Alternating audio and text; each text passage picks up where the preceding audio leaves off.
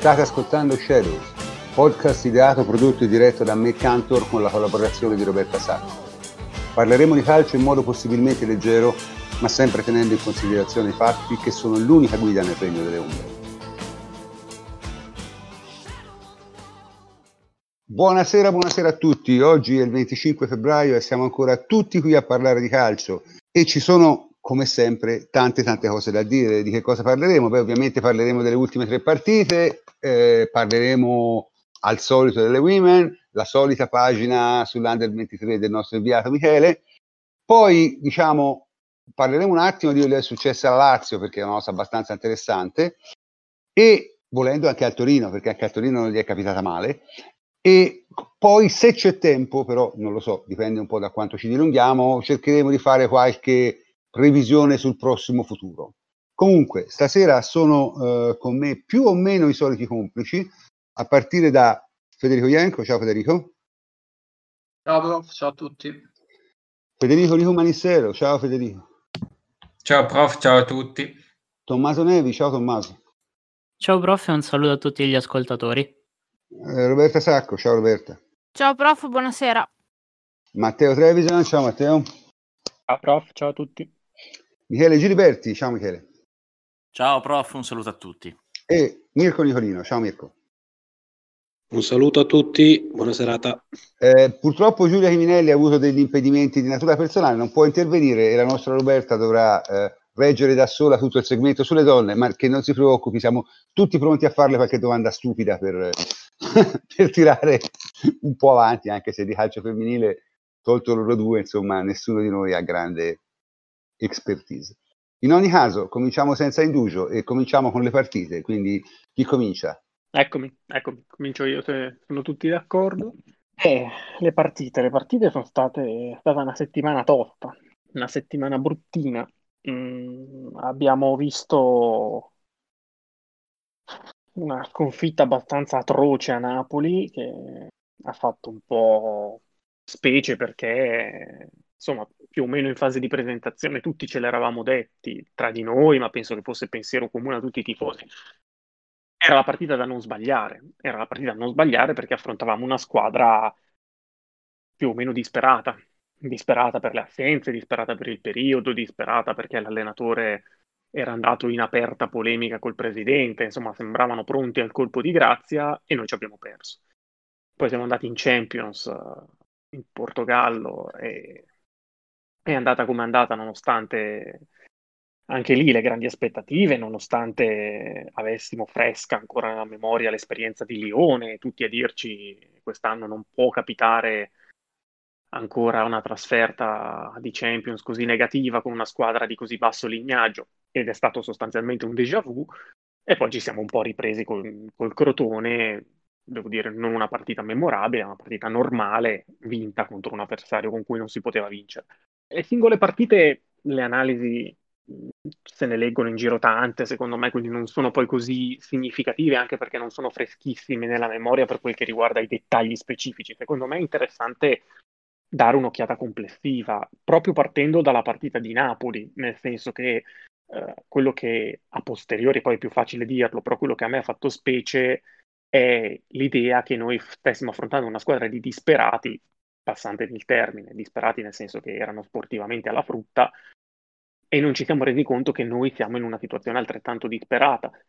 Il che secondo me è molto meritorio di quello che è stato fatto prima, perché ci fa capire quanto la Juve, nonostante delle difficoltà enormi, sia stata brava a dare l'impressione di forza molto maggiore a quella che forse in questo momento ha davvero, perché io ricordo molto bene e ne parlavo prima con Federico, poi mi dirà se è d'accordo, eh, quando noi post Supercoppa ci siamo detti, ce lo siamo detti anche tra noi e forse anche in podcast direttamente nella trasmissione, finalmente abbiamo la quadra, abbiamo l'11 titolare, da quel giorno noi sostanzialmente non l'abbiamo più visto.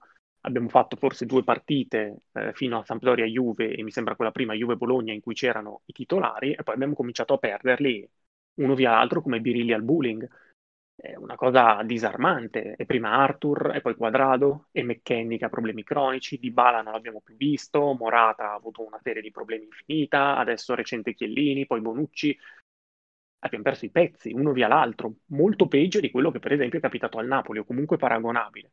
In un periodo in, con un calendario così intenso, e nessuno l'ha avuto intenso quanto noi per numero di eventi e per intensità degli eventi, perché non è soltanto il numero, è anche l'importanza. Noi siamo chiamati a una rimonta in campionato, abbiamo la Champions, abbiamo avuto la Supercoppa.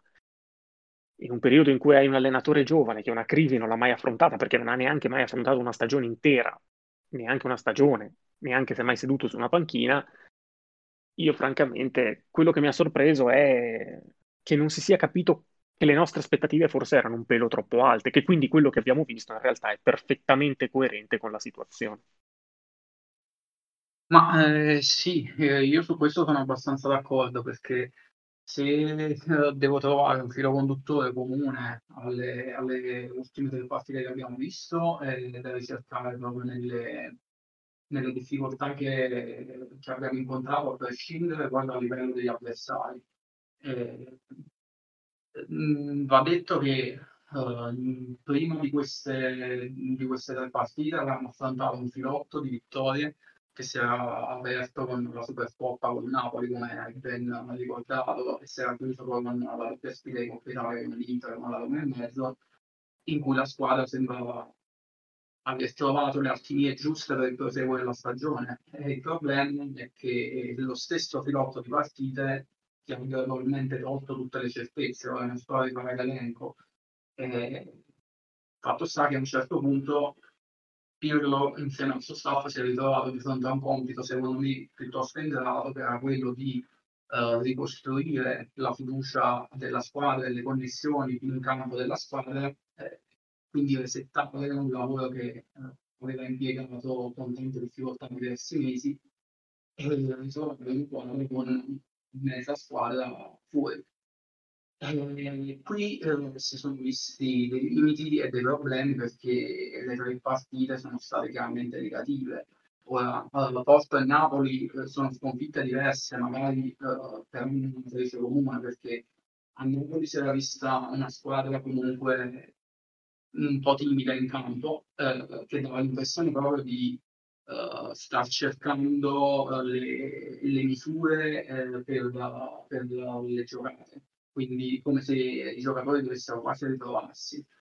E nel frattempo sono andati sotto e poi nel secondo tempo eh, è uscita fuori un po' la, la Juve, anche se non sono riusciti a remontare la prestazione. Allora, eh, col Porto invece eh, abbiamo visto una squadra che eh, ha commesso degli errori proprio eh, di concentrazione e di applicazione che hanno minato di fatto eh, tutte le, le, certezze della squadra e c'è stata un'ulteriore regressione, quindi siamo rimasti vittime delle nostre paure e non ne siamo più venuti fuori.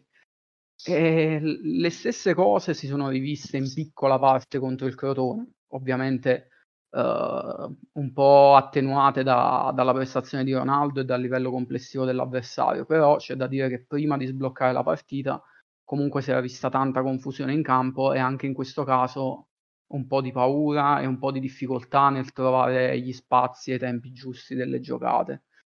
E quindi cosa possiamo dire dal mio punto di vista? Che uh, la Juventus sicuramente si trova in, nel momento più difficile della stagione perché ha una buona parte di, di rosa fuori e sono tutti giocatori fondamentali per applicare determinati principi al meglio. E è un momento in cui non hai margine di errore perché qualsiasi non si può sbagliare sostanzialmente se si vuole restare aggrappati sia al campionato che alla Champions League e questo si ripercuote anche eh, sulla fiducia poi dei calciatori perché qualsiasi errore ti pesa il triplo.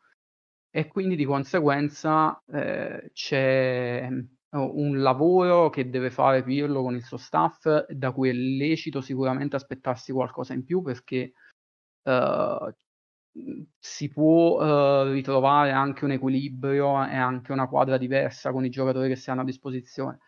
Però fino a un certo punto, eh, se non arrivano buone notizie eh, dall'infermeria, dal mio punto di vista, siamo di fronte a un sistema in cui i gradi di libertà sono sempre meno e a un certo punto i problemi non è detto che siano risolvibili semplicemente con degli accorgimenti tattici. Ma guarda, io ripeto, il momento è difficile perché effettivamente la Juve non so quanti giocatori ha fuori col Verona e probabilmente anche con lo Spezia. Va anche detto che trattasi di Verona e Spezia e quindi diciamo un, un cauto ottimismo è ragionevole, diciamo, ragionevole. Però ecco, francamente, quello che non vorrei sentire nelle prossime due partite sono i soliti discorsi, siamo tornati indietro, abbiamo, non abbiamo coraggio, non, dobbiamo... cioè, non ha molto senso. Noi abbiamo visto ieri, proprio ieri sera la partita fra Atalanta e Real, no? E, L'Atalanta gli mancava un po' di giocatori, non tanti, al Real gli mancava tantissimi, è venuta fuori una partita, insomma, in cui il Real ha giocato male e l'Atalanta ha giocato peggio quando ti mancano troppi giocatori, ragazzi, è, è, è difficile, è sempre molto molto difficile, eh, come dire, trovare una quadratura che porti ad un gioco. Devi semplicemente sopravvivere, devi semplicemente sopravvivere. E nelle prossime due partite, secondo me, la Juve solo quello deve fare.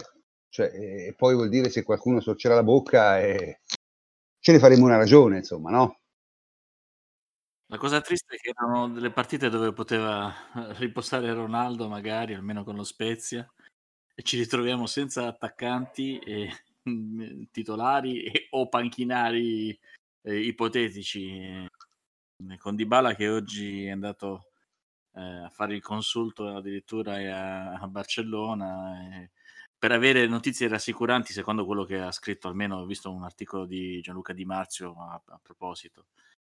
Quindi mh, anch'io la, la, vedo dura, mh, più che altro è scoraggiante perché se ne fa male uno, eh, ci ricasca l'altro, Morata è nel limbo, poi abbiamo perso anche Danilo per la prossima partita, vabbè comunque eh, per una squalifica, per, almeno per quello.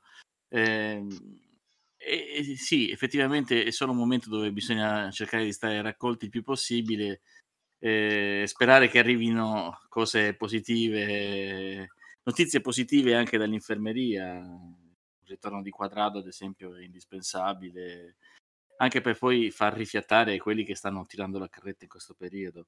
Siamo arrivati a, a questo punto ad avere anche una difesa contata, che è un paradosso. Ci siamo liberati, liberati tra virgolette, sono stati ceduti giocatori in presunto esubero proprio per la difesa, come Rugani e De Sciglio, e ci ritroviamo nello stesso reparto difensivo con carenze. Eh, obiettivamente non mi sarei aspettato una situazione del genere a questo proposito, a questo punto dell'anno, ma eh, la sfiga ci vede benissimo perché eh, iniziano gli impegni importanti e ci ritroviamo sempre con i giocatori contati. Ogni anno è sempre la stessa storia quasi. È, è difficile stabilire se sia un caso o, o se sia... Ma io in questo caso, voglio dire, ti sei liberato il più possibile dei giocatori, tra virgolette, infortunati cronici. Hai cercato di eliminarli tutti. Il problema è che a volte sono anche le circostanze, questo l'abbiamo detto mille volte, è una stagione particolare. Io infatti esito anche a, a, a trarre troppi giudizi da una stagione così, perché c'è chi la pensa diversamente, però secondo me, ma insomma, sì, è vero, il Covid c'è per tutti, ma proprio per questo, cioè quindi le risultanze sono abbastanza casuali. Io, io l'ho già detto tante volte, la classifica Serie A è diciamo, largamente frutto del caso, diciamo il caso, va bene? Ma è largamente frutto del caso, non, perché nessuna squadra ha fatto veramente bene, nessuna squadra ha, fatto, ha dato l'impressione di poter dominare, non lo so, vediamo. Comunque c'era Tommaso, voleva dire qualcosa.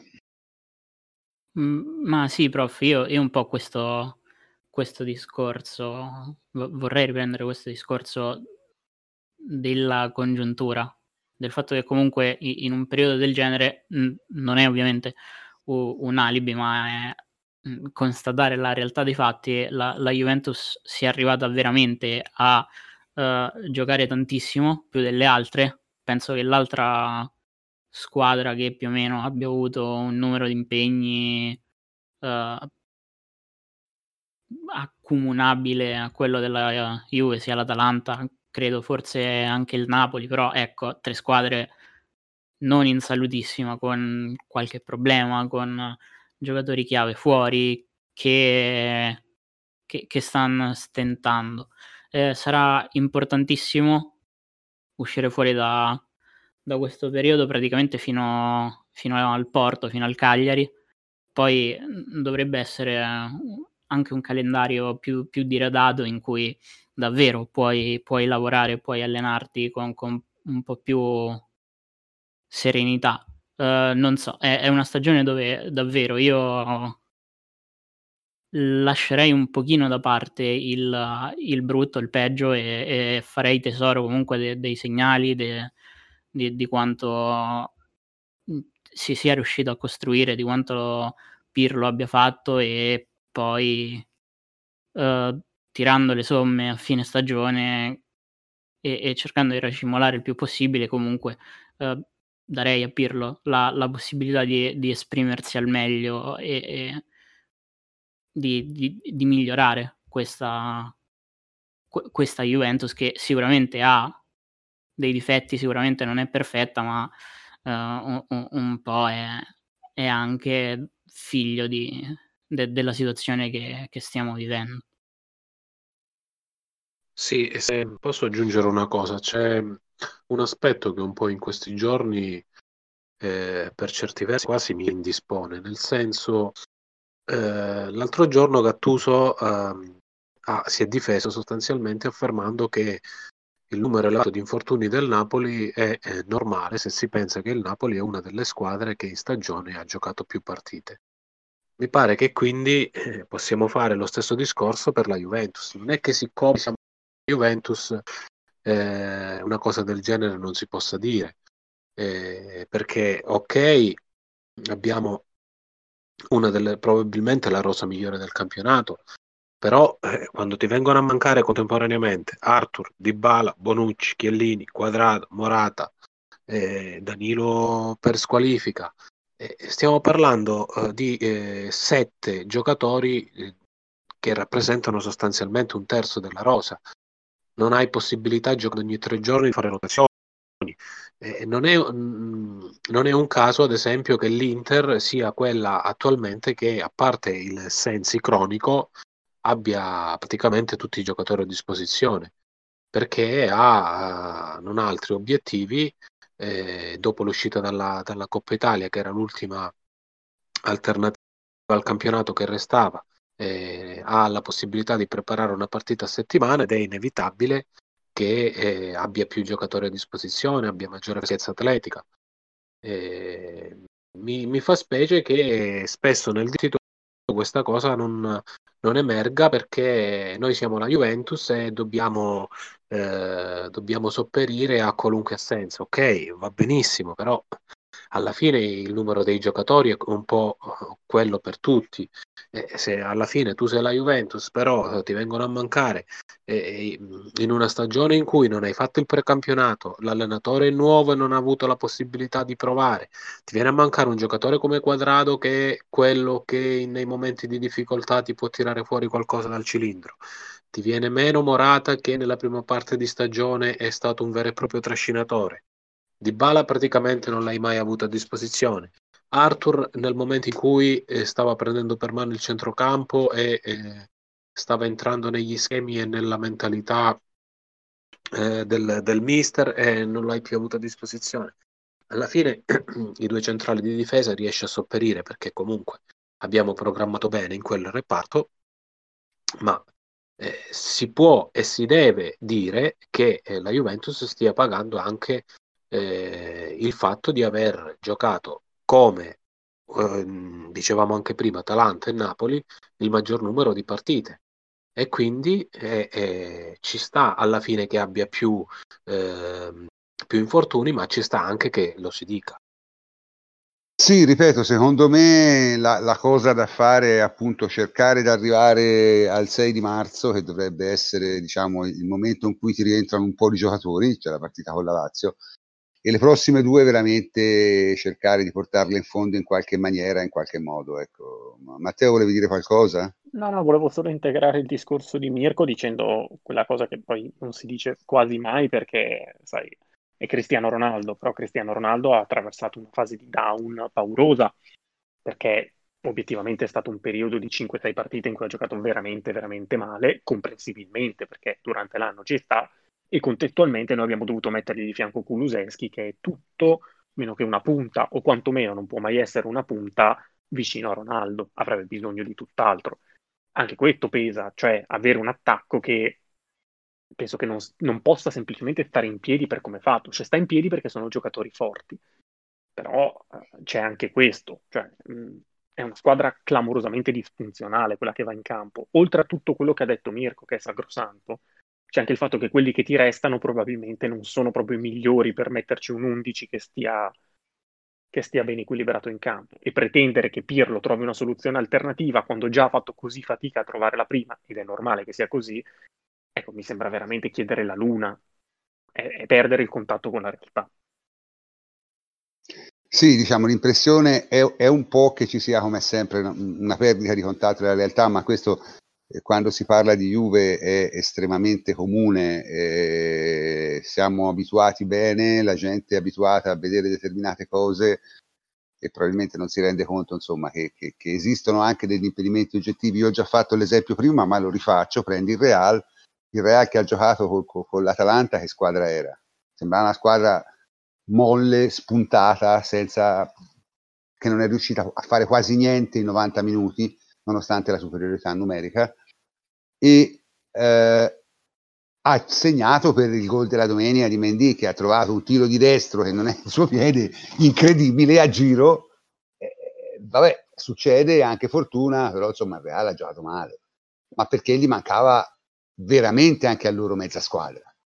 E se ti eh, manca mezza Scusami, prof, eh, un altro, un altro esempio simile che calza mm, altrettanto perché eh, ci, ci, ha toccato direttamente. Noi abbiamo riso del Napoli ironizzando sul fatto che ci abbiano battuti. Punto primo, guardare la partita che hanno fatto, perché nel secondo tempo sono stati piastrati e hanno vinto non so neanche per cosa, cioè perché Chiellini è impazzito un attimo e perché le pelle hanno voluto così.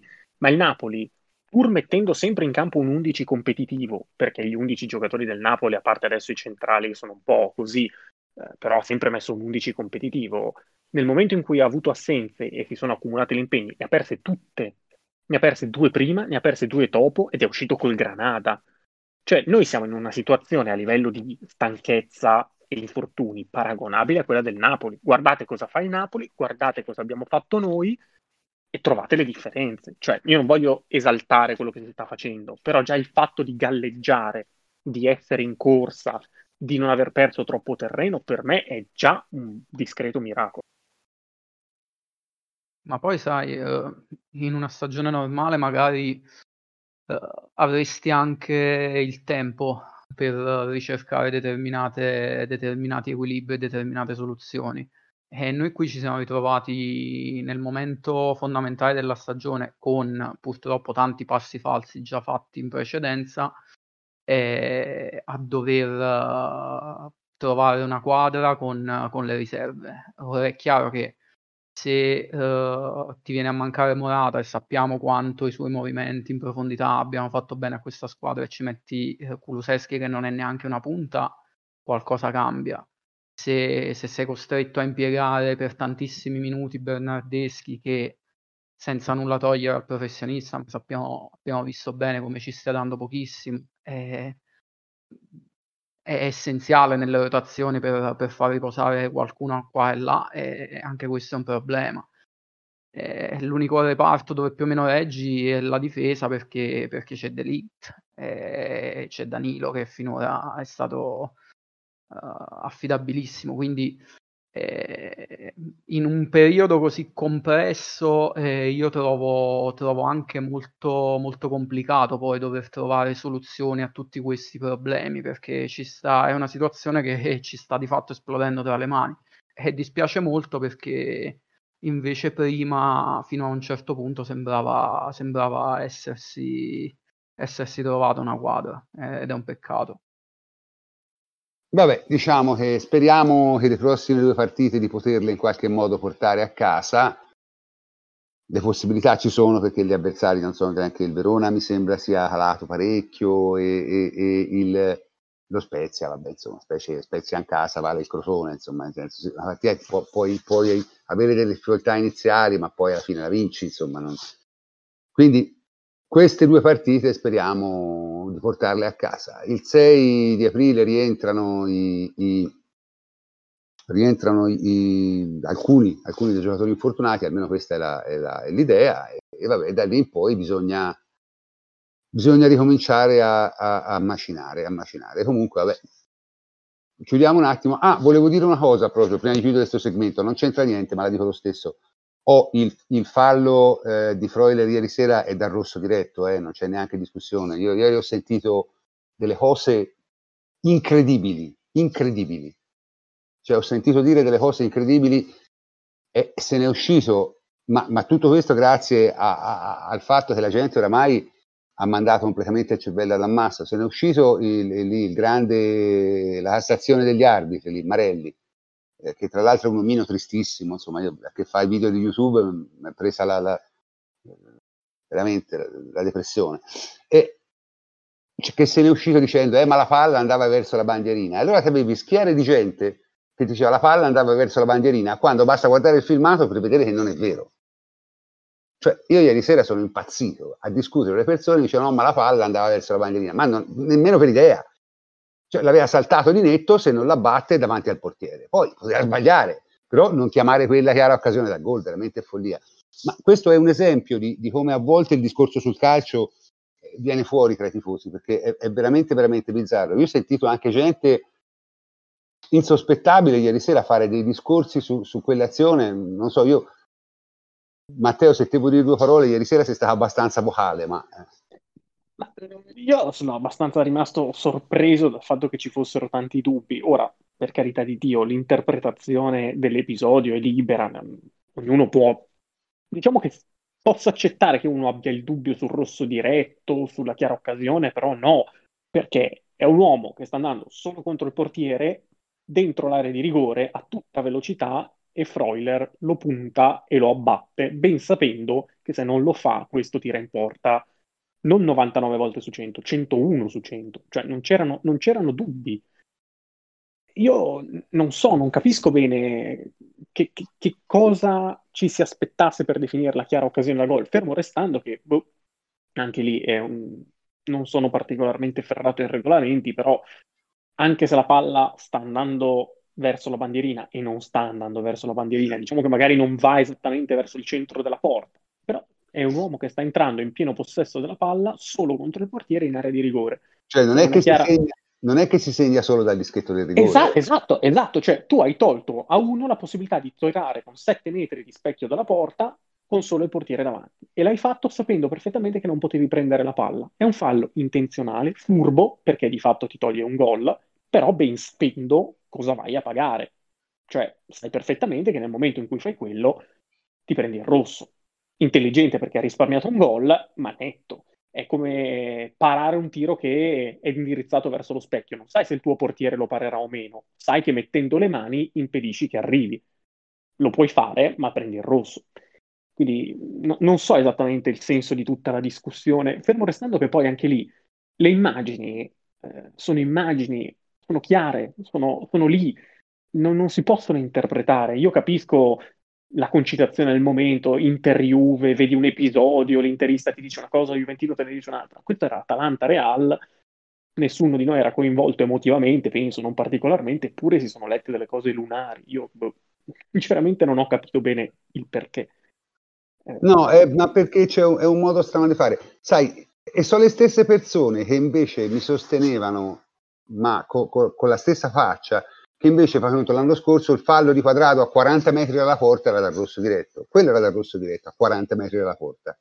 Uno lanciato in porta, no, non è rosso diretto. Cioè, è una cosa folle. Comunque, vabbè, dai, questa l'ho voluto dire perché ieri sera veramente mi sono, cioè, non me ne importava assolutamente nulla, ovviamente, a me di quelle fan dell'Atalanta e il Real non me ne può fregare di meno, ma mi sembrava una cosa talmente, talmente ovvia e talmente evidente che, che che ci sono rimasto veramente male, insomma, a, vedere, a sentire i, i, discorsi che ho sentito. Comunque, in ogni caso, chiudiamo questo argomento e possiamo passare alla seconda parte eh, della trasmissione, come sempre.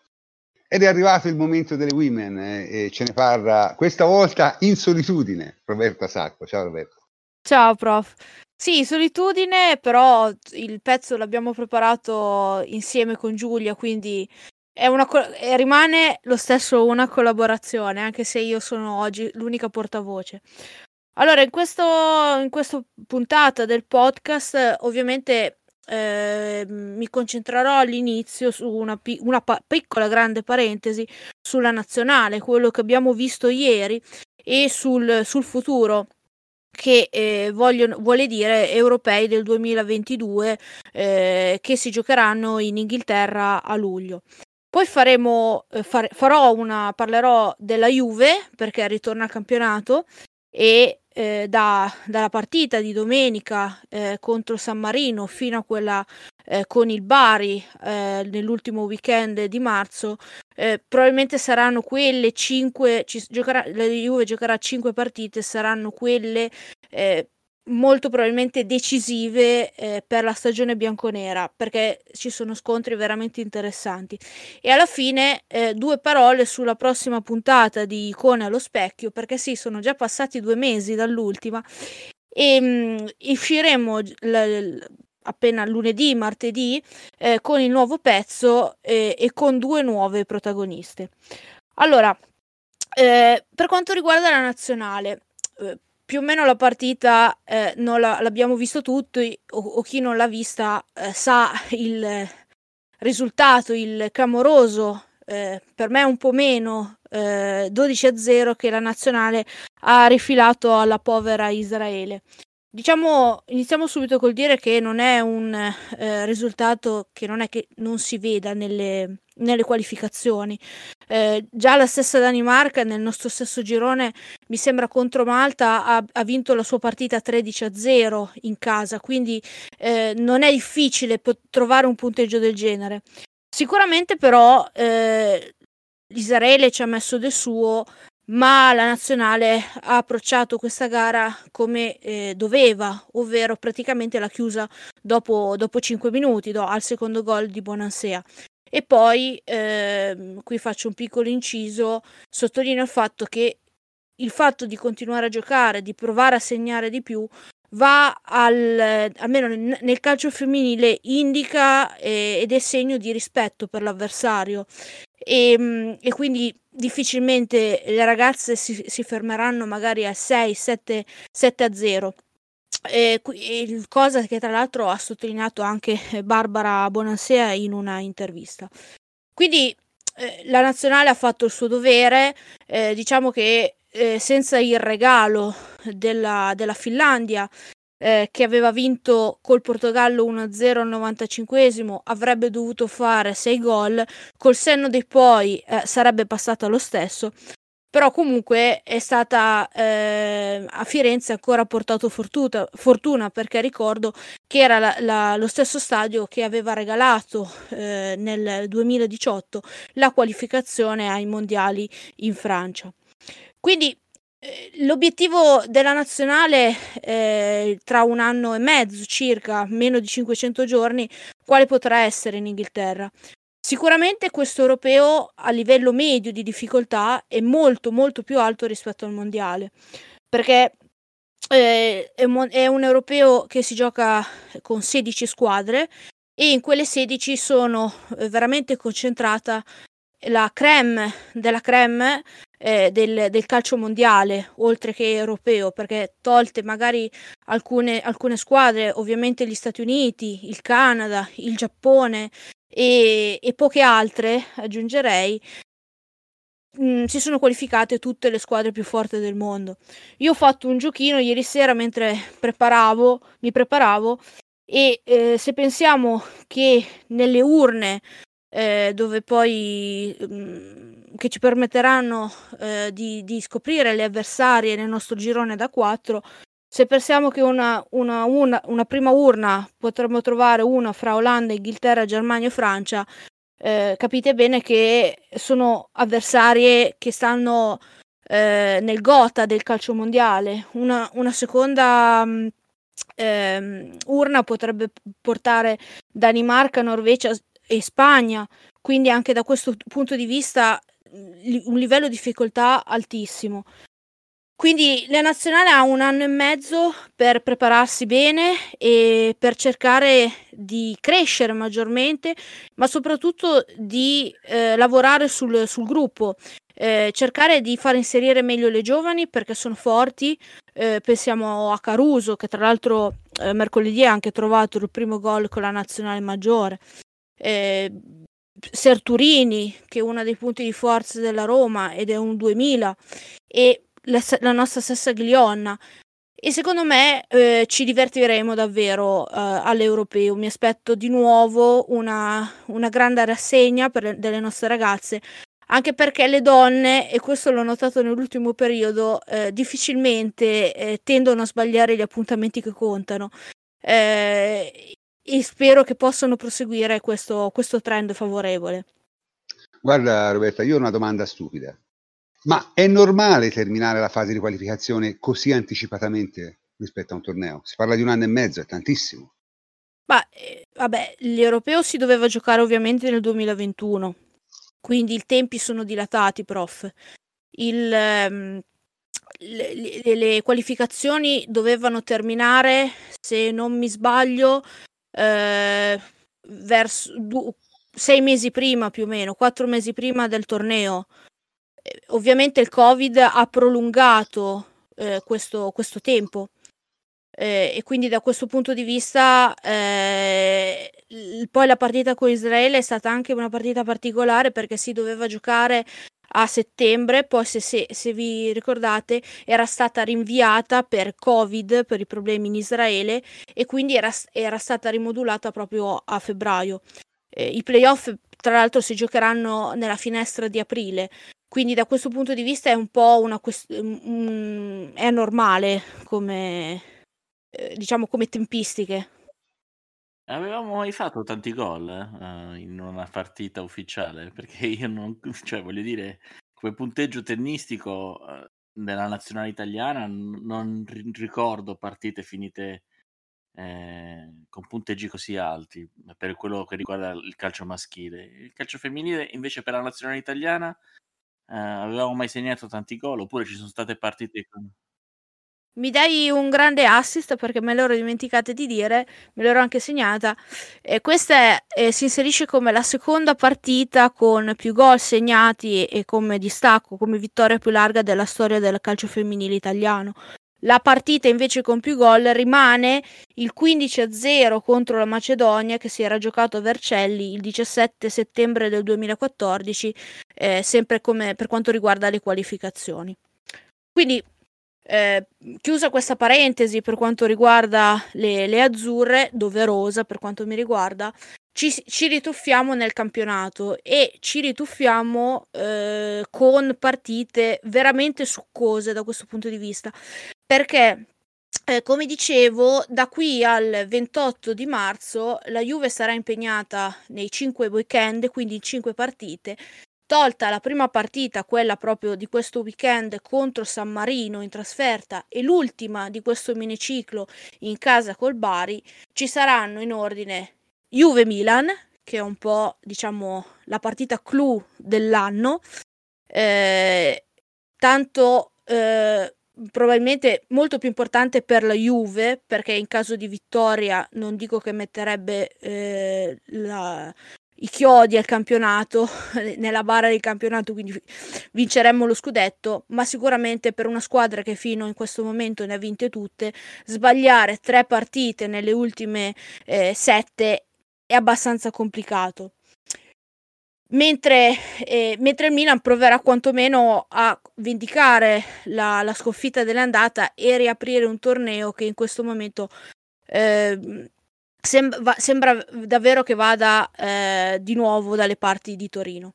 Poi subito dopo Juve-Milan ci sarà l'andata della semifinale di Coppa Italia dove la Juve si ritroverà di nuovo di fronte alla Roma e abbiamo ancora fresca la partita finita i supplementari ehm, in Liguria eh, della Supercoppa nella semifinale eh, con i gol di Cristiana Girelli quindi secondo me questa sarà eh, una partita bellissima perché la Roma eh, è notevolmente cresciuta da allora, ma è cresciuta anche la Juve e quindi eh, sarà probabilmente una partita spettacolare. Dall'altra parte del, diciamo, eh, del, del, torneo eh, c'è del, del, tabellone c'è il derby di Milano da quello uscirà poi l'avversario che, eh, di Coppa Italia appunto per, per Roma Juve e poi eh, verso il 21 di, di marzo eh, ci sarà Fiorentina Juve. Quindi un, impie- un impegno uno dietro l'altro molto molto importante per, per le bianconere che in caso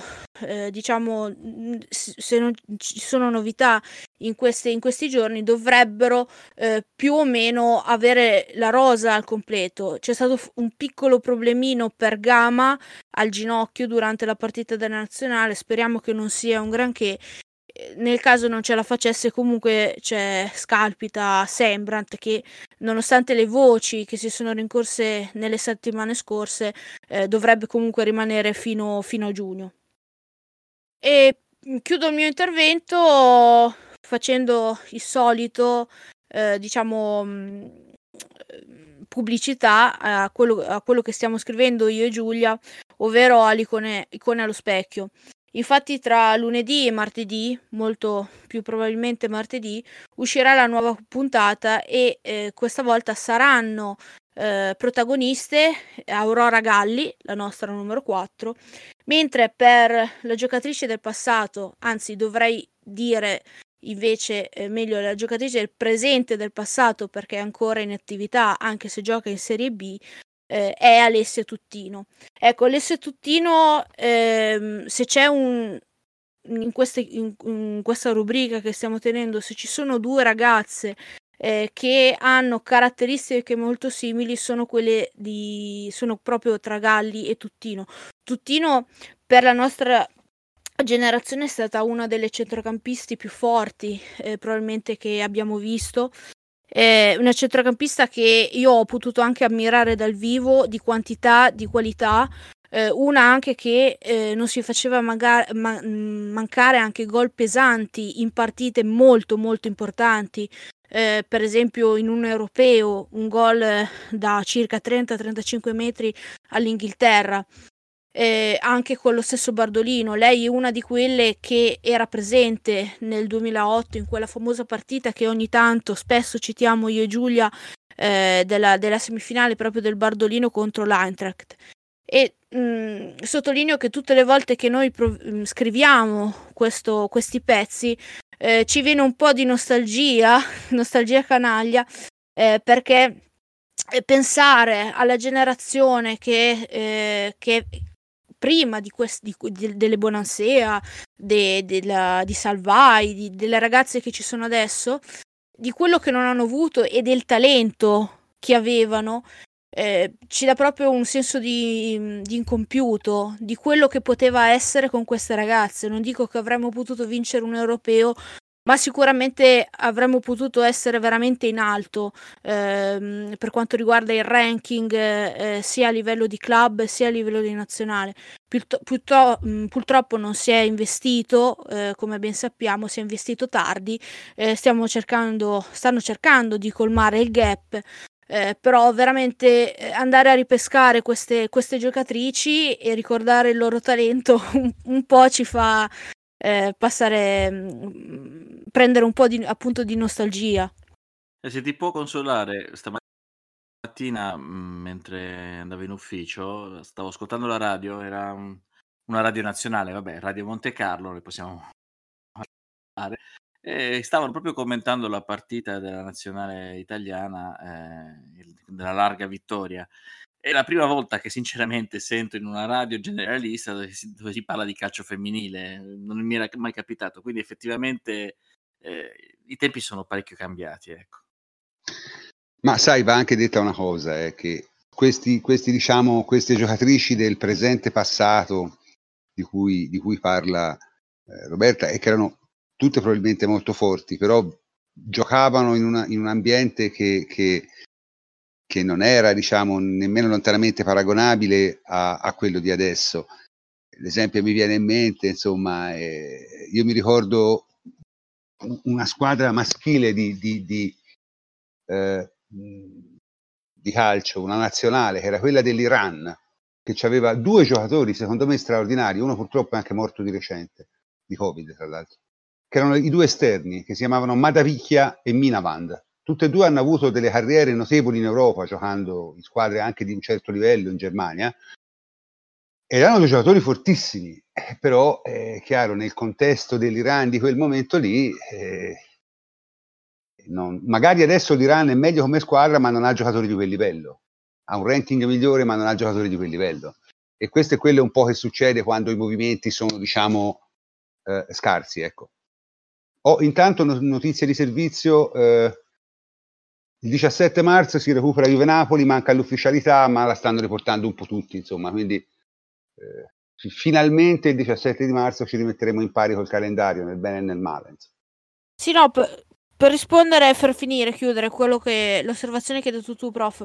Le nostre non è mh, le giocatrici, diciamo, tra il 2010, 2011, 2020, 2017, diciamo prima dell'arrivo della Juve, non è che non hanno avuto delle offerte dall'estero, ma molte volte sono state anche sottovalutate.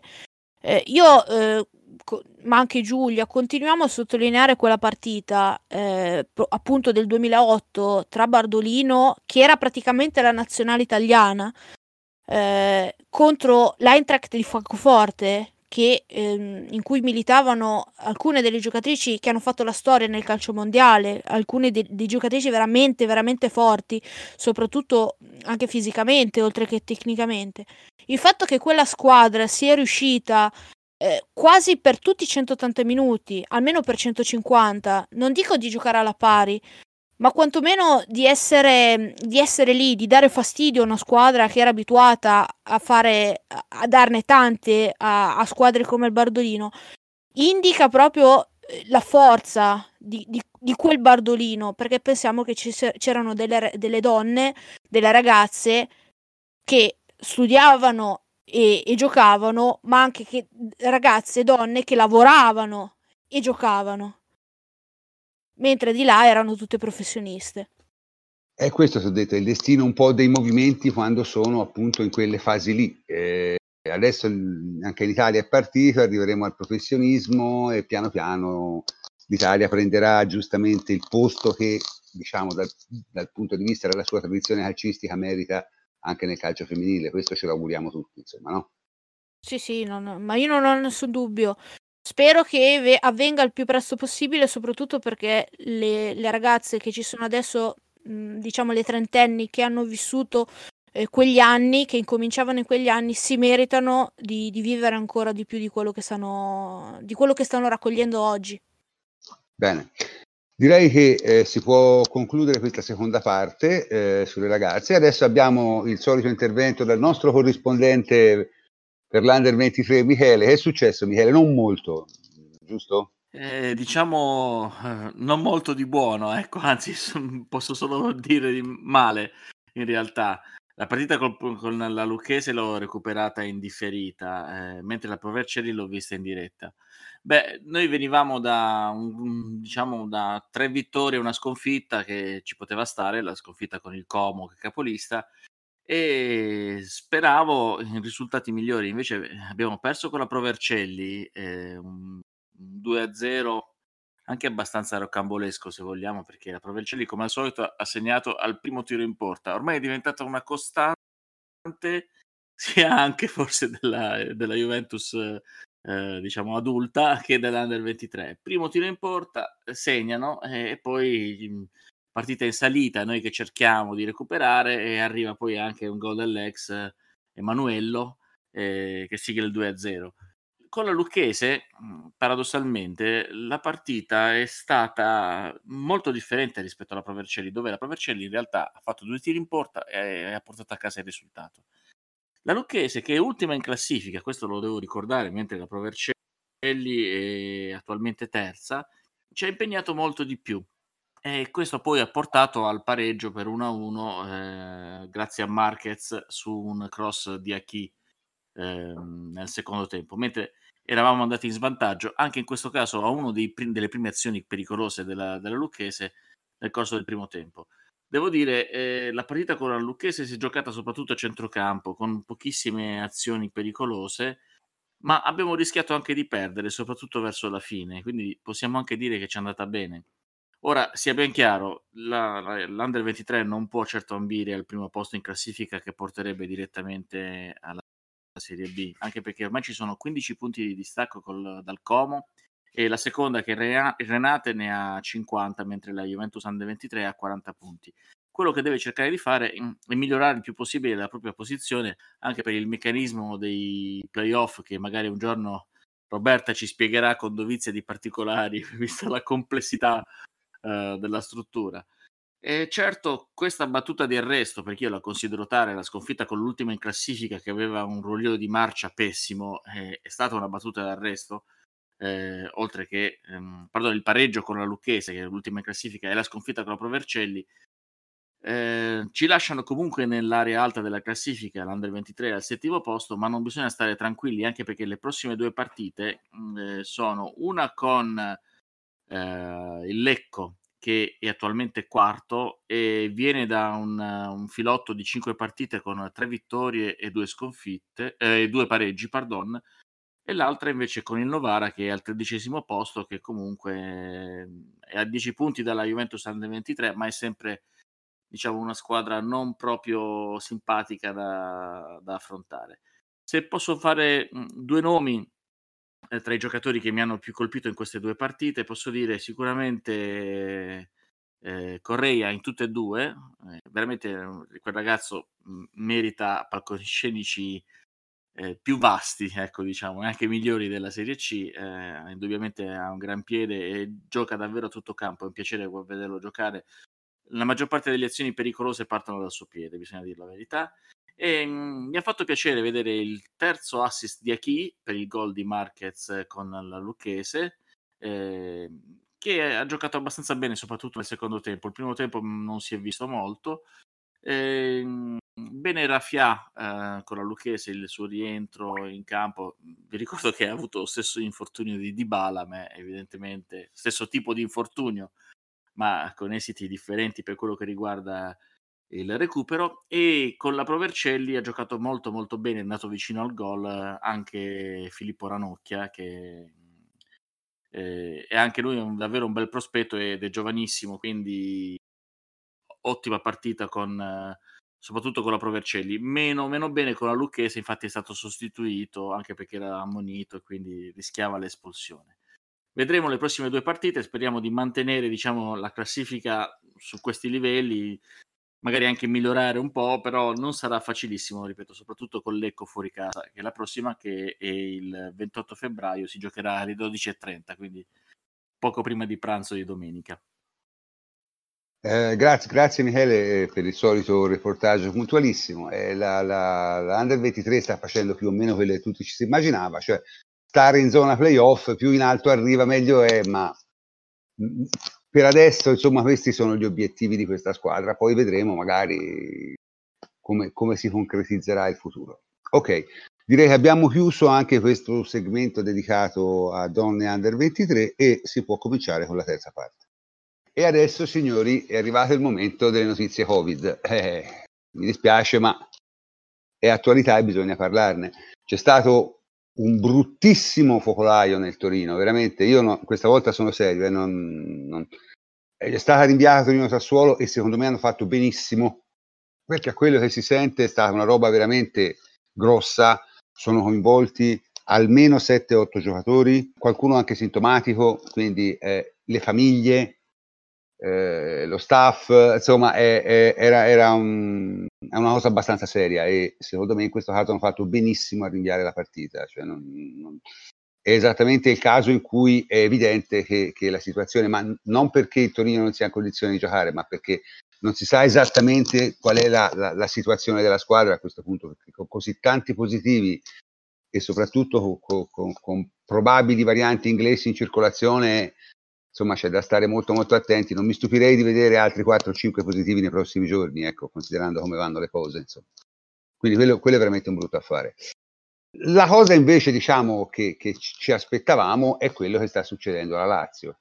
Che è successo alla Lazio? E la Lazio è praticamente stata rinviata a giudizio eh, per il famoso affare del, dei test col laboratorio, il rispetto delle norme Covid, eccetera, eccetera, eccetera. Ora, il problema della Lazio è che non è solo il problema di non avere rispettato il protocollo per il quale probabilmente si sarebbe preso una multona o al massimo una penalizzazione di un punto, diciamo, in campionato.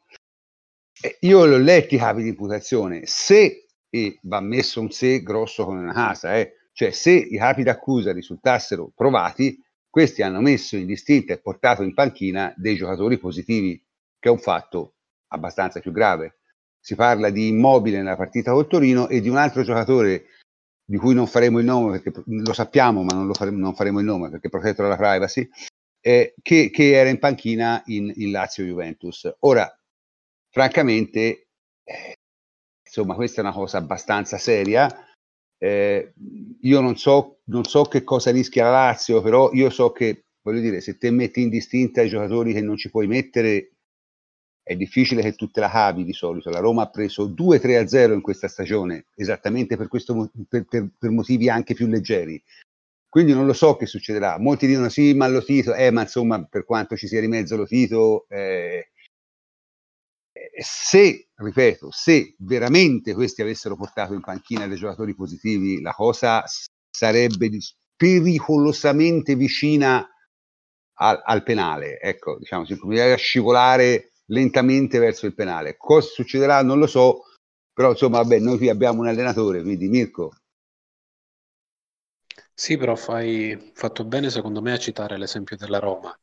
Eh, come è successo a suo tempo, eh, io eh, appena, appena, mi sono accorto della, dell'errore, eh, avevo scritto della, della sconfitta a tavolino eh, sia nel caso con il Verona, eh, sia nel caso della Coppa Italia eh, con lo Spezia. Eh, qualcuno faceva il conteggio dei marcatori, si chiedeva se ormai non valesse il risultato del campo perché comunque la partita era arrivata al novantesimo. No. Quando eh, ci sono errori di questo tipo, cioè un errore nell'inserimento nella distinta o un numero eccessivo di sostituzioni, eccetera, eh, interviene il giudice sportivo d'ufficio perché è un errore tecnico, è un errore di regolamento. Eh, mi dispiace che anche molti abbiano cercato di eh, portare la discussione sulla leggerezza, ma eh, come si dice solitamente eh, che la, la, la legge non ammette ignoranza, lo stesso avviene nel calcio se c'è un regolamento che ti vieta di inserire indistinto un calciatore o ti vieta di fare un numero superiore di eh, sostituzioni, eh, c'è ben poco da fare. In quel caso, ed è uno dei compiti principali del giudice sportivo, non c'è bisogno nemmeno di, di segnalazioni da parte dell'arbitro o di ricorsi, perché il giudice sportivo la prima cosa che fa quando si riunisce per prendere le sue decisioni è quella di analizzare il tabellino della partita ed effettua tutte le verifiche sui cartellini precedenti. Sembra una cosa uh, a noi magari scontata, però uh, c'è un lavoro dietro che richiede anche del tempo. Eh, perché si fanno le verifiche dei, dei, delle ammonizioni, delle, delle, espulsioni, il pregresso, si, si controllano anche la, la, validità dei cartellini dei calciatori, si fanno un sacco di operazioni e avvengono in automatico perché sono questioni tecniche. Ora, ehm, la, eh, tra le cose eh, di cui è accusata la Lazio c'è appunto l'aver inserito in distinta in due partite, una in campo con il Torino e una in panchina con noi, eh, calciatori che non avrebbero avuto titolo a prendere parte alla partita. Eh, chiaramente il giudice sportivo, eh, trattandosi di eh, questione Covid, non ha potuto assegnare d'ufficio la partita a tavolino perché, eh, come vi dicevo, il giudice sportivo è tenuto a controllare determinati aspetti, determinate, eh, determinate eh, questioni tecniche, ma non quella dei positivi al Covid. Eh, detto questo, però, siccome è una delle segnalazioni che la Procura federale fa al Tribunale nazionale, eh, a questo punto, a questo punto eh, non è da escludere che lo stesso Tribunale Nazionale che rappresenta il primo grado di eh, giustizia sportiva eh, possa, tra le altre cose, oltre a togliere i punti, di, a dare dei punti di penalizzazione alla Lazio, quindi a, de- a sottrarre dei punti in classifica, anche ad assegnare eh, delle sconfitte a tavolino. non possiamo saperlo eh, perché è un unicum, è la prima volta che succede questo. Eh, le tempistiche, a quanto ho capito, sono anche abbastanza lunghe perché Lotito è stato, eh, è stato ascoltato già una prima volta e eh, sarà convocato eh, dal Tribunale nazionale a metà marzo, se non ricordo male. Quindi e siamo ancora al primo grado di giudizio, qui c'è il rischio addirittura che si arrivi anche alla fine del campionato e eh, poi eh, la classifica venga modificata a, a posteriori.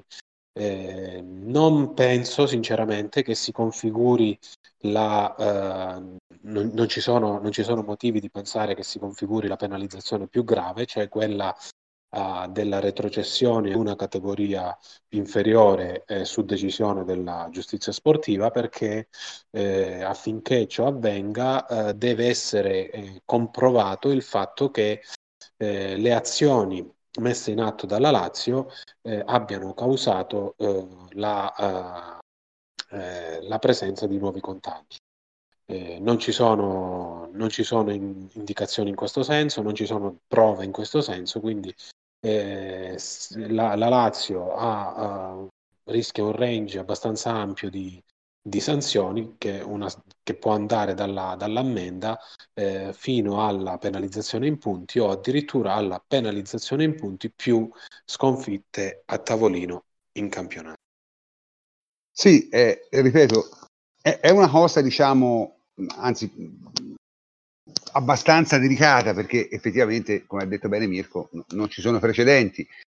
Al solito la logica direbbe che se te non potevi mettere uno indistinto e ce l'hai messo, deve avere partita persa e ci sarà sicuramente chi farà campagne perché questo si verifichi, eh, perché a parte la Roma che secondo me qualche cosa dice, ma c'è di mezzo il Torino, c'è di mezzo il Torino e quella partita l'ha persa e se, e se ricevesse tre punti di, di, a tavolino, insomma, la sua classifica cambierebbe, considerando anche in che situazione sono col Covid, francamente non mi stupirei di vedere Cairo cominciare a fare giornalate di, di, di, di tutti i tipi. È una situazione particolare, è una situazione particolare. Cioè, io, io, non so, vorrei anche che qualcuno dicesse la sua opinione su questo, perché io francamente, se non ci fosse nessun tipo di sanzione forte eh, francamente sarebbe un precedente parecchio parecchio pericoloso, eh? perché insomma qui si sta parlando di anche ammettendo che sia stato fatto in maniera del tutto involontaria, che già bisogna vedere, si sta comunque parlando della messa a rischio della salute di altri, cioè una cosa che travalica la, la, la, l'aspetto sportivo della questione. Insomma, insomma, Matteo, te volevi dire qualcosa? Ehm, è una vicenda ancora nebulosa, quindi secondo me esprimersi ora è, è prematuro. Eh, diciamo che quello che io spero eh, ardentemente è che qualunque cosa succeda venga fuori la buona fede e la trasparenza di- dei diretti interessati. Ecco, perché anche solo pensare che così non sia sarebbe uno schiaffo alla dignità eh, notevole, secondo me, difficile da recepire. Poi sullo specifico, eh, l'ha detto prima Mirko, la legge non ammette ignoranza, quindi anche in caso di buona fede, nel momento in cui tu contravvieni a una normativa ben precisa, la punizione deve scattare, senza se e senza ma.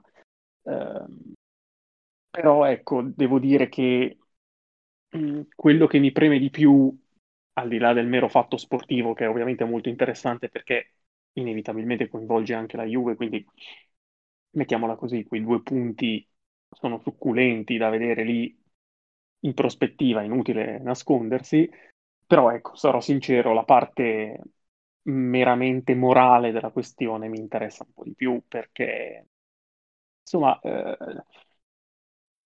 Lotito e le persone che gli stanno intorno hanno una nomea che è, insomma, che non è solo una nomea, ecco, non sono personaggi chiaramente, puramente trasparenti. Però io mi aspetto che non abbiano superato un certo tipo di limite, quindi io voglio credere alla loro buona fede finché non mi verrà detto il contrario. Poi comincerò a perdere fiducia, forse, forse è troppo, ma nel genere umano più di quanto non ne abbia già persa, perché ecco, l'idea che, come dicevi tu, prof, si sia messa a repentaglio la salute di, di, di individui, di esseri umani, per una partita di calcio, per un, qualcuno indistinta, per mettere qualcuno indistinta in campo, è raccapricciante, semplicemente raccapricciante e sinceramente non voglio crederci. Ma sai, a- al limite, voglio dire, sì, dal punto di vista morale, uno può dire ok, però dal punto di vista pratico è comunque una cosa che te non puoi, cioè non, la, non si può risolvere tra luce e vino questa, ecco. No, no, no, no, no, scusami, forse non, forse non mi sono spiegato, non, non, non esiste al mondo, non esiste, cioè nel momento, nel momento in cui viene violata una normativa, nel bene, nel giusto, cioè che sia volontario o meno, che sia semplicemente una distrazione, un atto di superficialità, vieni punito. Eh, eh, basta vedere l'esempio della Roma, poi magari le toglieranno la sanzione. La Roma ha messo nella distinta sbagliata un giocatore, non ha fatto male a nessuno, è un errore puramente formale, ma il 3-0 se l'è preso poi farà ricorso, va bene, sta facendo ricorso, tutto quello che vogliamo, però la normativa dice quello e la punizione se l'è presa. Nel momento in cui questa situazione si dovesse applicare anche alla Lazio, tanti saluti, cioè non si discute. Però ecco, eh, siccome siamo su due piani diversi, eh, l'aspetto, ripeto, etico per me in questo caso sarebbe preminente. Mi interessa vedere quello, poi tutto il resto viene dopo. E Federico volevi intervenire? Sì, solo per aggiungere una cosa rapidissima. Diciamo che eh, per adesso forse i presupposti per poter pensare che, che ci sia stata effettivamente buona fede in questa situazione magari ci sono perché ora eh, ricordo soltanto, vado a memoria, eh, il casino che è successo per esempio con, con Immobile, con un tampone che un giorno era positivo, un giorno era negativo, insomma ci sta che magari uh, ci, ci, possano essere stati degli errori non necessariamente voluti.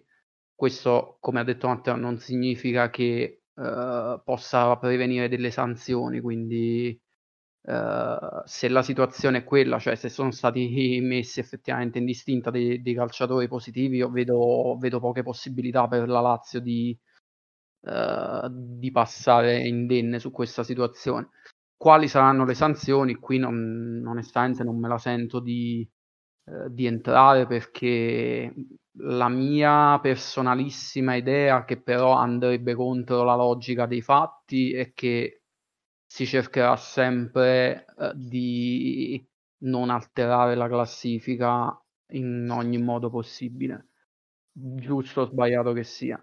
Poi magari non sarà così, eh, quindi vediamo, eh, si può solo aspettare al momento perché non ancora do- deve esserci un giudizio completo e noi abbiamo soltanto dei dati parziali, per cui siamo proprio nel campo del, dell'inesplorato, anche perché è proprio il primo caso di, di una violazione di questo tipo in epoca, in epoca Covid, per cui eh, è tutto un po' una novità.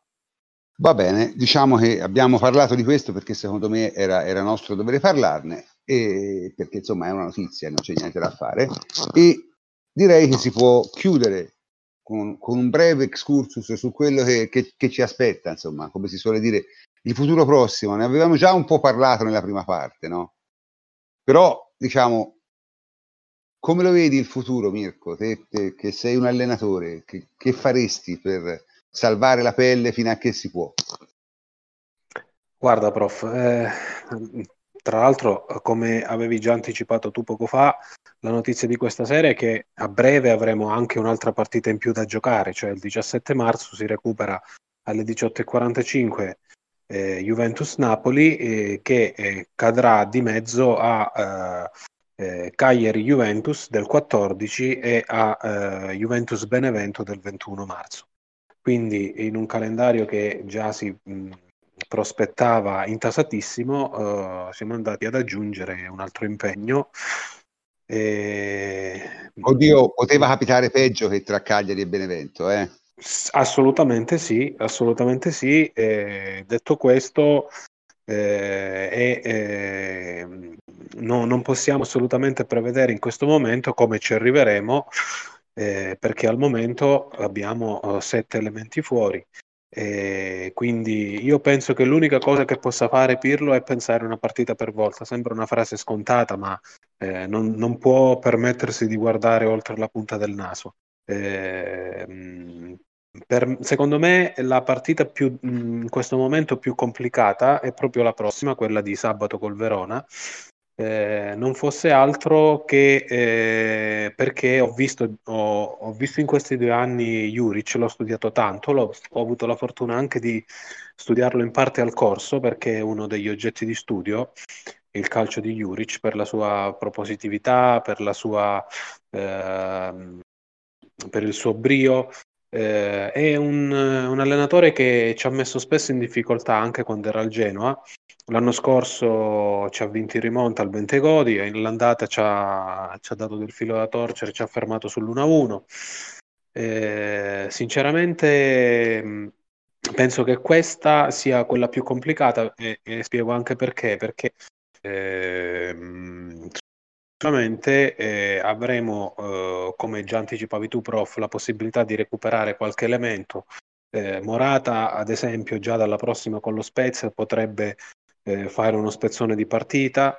E, ehm, comunque con la Lazio eh, almeno Bonucci, dovrebbe, Bonucci e Quadrado dovrebbero eh, essere abili e arruolabili e poi la partita con la Lazio ehm, sostanzialmente si potrebbe preparare da sola perché eh, in, quel caso essendo un match più importante eh, è, è, più facile eh, mentalizzare i calciatori. Eh, quindi eh, la, la, cosa che, che, Pirlo sta facendo è, è quella di eh, preparare innanzitutto la partita col Verona, eh, poi eh, punterà a um, fare qualche rotazione con lo Spezia, nei limiti del possibile ovviamente, magari dando un po' più di spazio a qualche under 23 tipo Fagioli, che secondo me ha più possibilità di giocare martedì con lo Spezia piuttosto che sabato a Verona. Ehm, e, eh, e, poi eh, non ragionare più di tanto sul lungo periodo perché eh, la partita col Porto di cui sento parlare spesso in questi giorni è al momento considerata molto lontana. Eh, in, in, un, uh, in, una stagione in cui si gioca ogni tre giorni e in cui appena riesci a, a, recuperare qualche elemento, se ne ferma un altro, se ne fermano altri due, altri tre, non ha alcun senso sostanzialmente guardare molto lontano. Eh, la partita con il Porto si preparerà eh, semplicemente a partire dalla, dal mercoledì, cioè dal, mm, scusatemi, dalla domenica, cioè dal giorno dopo della, della partita con la Lazio, dal giorno 7. Eh, la situazione eh, purtroppo eh, non è, ehm, non, è, modificabile, non, non possiamo invertire una rotta eh, in questo momento dal punto di vista della, de, dei numeri dei calciatori a disposizione. Eh, possiamo solamente cercare di eh, trarre il massimo dalle singole partite. Non c'è ormai molto tempo nemmeno per, eh, per migliorare, per, per, cercare una quadra migliore. Qualcuno in questi giorni ipotizzava cambi di modulo per il finale di stagione, lo escludo eh, categoricamente perché non, eh, non c'è tempo per sperimentare, non è il momento di sperimentare, anche perché non siamo eh, nelle condizioni di poter eh, perdere ulteriore terreno in campionato. Eh, in Champions è una partita da dentro fuori sostanzialmente, anche se a mio modesto parere abbiamo tutte le carte in regola per vincere quantomeno 1-0, che già è un risultato che ci premierebbe. Eh, e poi avremo sostanzialmente eh, delle, delle, partite secche come, come, se fossero, mm, tra virgolette, delle finali che andranno giocate con la formazione migliore possibile. Ma guarda, io sono d'accordo, solo, solo ho un interrogativo, eh, chi, chi, facciamo giocare terzino destro sabato, perché quello è l'unico vero, vero, vero problema. Eh. Tutto il resto poi lo, lo, in qualche modo lo metti insieme. La soluzione, sinceramente, a cui ho pensato io dal primo momento è quella di McKenny, eh, gliel'ho visto fare allo Schalke e secondo me lo ha fatto anche abbastanza bene. eh, una, una, soluzione che tra l'altro sarebbe consentita dal rientro di Rabiot eh, che era squalificato nel turno precedente col Crotone. E in alternativa, eh, sinceramente, ehm, l'ipotesi ho, di cui ho letto in questi giorni, cioè di un trio difensivo composto da Miral, Delict e Alexandro con Chiesa a destra, che tra l'altro lo ha già fatto, il quinto di centrocampo con Iachini alla Fiorentina e lo ha fatto a volte anche eh, abbastanza bene. E, e Bernardeschi dall'altra non, non, mi convince più di tanto perché eh, non avremmo eh, su uno dei due lati un esterno in grado di scivolare sulla linea difensiva. Eh, quindi eh, nel caso in cui si volesse adottare questa, una soluzione di questo tipo, eh, vedrei ad esempio Chiesa a destra e Frabotta magari a sinistra perché potrebbe, ehm, potrebbe scivolare sulla linea dei difensori all'occorrenza. Però ehm, ci ritroveremmo con un piccolo problema, cioè quello di eh, Demiral che in fase di impostazione dovrebbe allargarsi sulla destra ed è una situazione in cui si è trovato proprio nella partita di andata con lo stesso Verona ed è andato spesso in difficoltà. Eh, veniva, veniva, pressato e non riusciva a giocare la prima palla, non riusciva a trovare il lungolinea né riusciva a, a girarsi per riappoggiare perché ehm, diciamoci la verità, sono altre le qualità che ha Demiral eh, ma magari dal punto di vista del palleggio deve ancora migliorare. Eh, altre, altre soluzioni in questo momento non ne vedo. Eh, purtroppo siamo questi, a meno che eh, Pirlo non voglia, non voglia, lanciare dal primo minuto uno tra Di Pardo e Dragusin, eh, ma eh, ripeto, eh, io um, sono, sono, soluzioni che io adotterei piuttosto contro lo Spezia. Eh, farei più di necessità virtù contro il Verona perché ha degli esterni che, eh, che mm, fanno, fanno, pressing, giocano molto alti, sono in grado di, di aggredire, eh, poi mh, mm, in fase di, di, eh, di, di ripiego sono, sono, bravi a fare le, le coperture preventive, eh, hanno, hanno, dei giocatori quasi a tutto campo, cioè ehm, io del Verona davvero mi fido poco e sinceramente una eh, se dovessi lanciare un under 23 aspetterei la prossima partita. Sì, anche io sono abbastanza d'accordo. Eh, la soluzione McKenny sembra probabilmente la, la più logica e, e, e, sicuramente sarà quella che, che, che, viene adottata, ma io ripeto... Posso fare, scusate, la voce fuori dal coro? Giusto per dare contraddittorio, perché secondo me lancia Dragusin invece, io mi lancio. Secondo me mette Dragusin perché perché, insomma, quando la prima partita con la Sampdoria, è vero che era la prima, per carità, era in casa e tutto, però uh, lui aveva la sua idea, c'era l'esterno che doveva rientrare e lui ha messo l'Under 23 che nessuno si aspettava e non ha avuto paura di lanciarlo. Dragusin l'ha testato in Coppa Italia, per lui io non so quanto, non sono sinceramente d'accordo per quello che ho visto, ma per lui può fare il quarto di destra quando a sinistra scala, scala un esterno di quelli alti, quindi non so quanto sia più tranquillizzante adattare McKenny eh, rispetto a quanti a far giocare un ragazzo giovane. No, vabbè, eh, purtroppo non ci avevo pensato. Mm, come la mette Matteo? Possibile, insomma, in qualche maniera portare a casa almeno questa partita, perché sarebbe estremamente importante. Quindi questo è il momento di concludere la trasmissione e come sempre ringrazio eh, tutti i miei complici, a partire da eh, Federico Ienco. Ciao Federico. Ciao prof, e buonanotte a tutti. Eh, Enrico Manissero, ciao Enrico. Ciao, ciao a tutti. Tommaso Nevi, ciao Tommaso. Ciao prof e grazie a tutti quelli che sono stati con noi. Roberta Sacco, ciao Roberta. Ciao prof, buonanotte a tutti. Matteo Trevisan, ciao Matteo. Ciao prof, ciao a tutti. Michele Giriberti, ciao Michele. Ciao prof, alla prossima. Un saluto a tutti. E infine Mirko Nicolino. Ciao Mirko. Grazie, un abbraccio a tutti. E come sempre io sono il professor Cantor e, e vi saluto. Ci sentiamo la prossima volta. Buonanotte a tutti.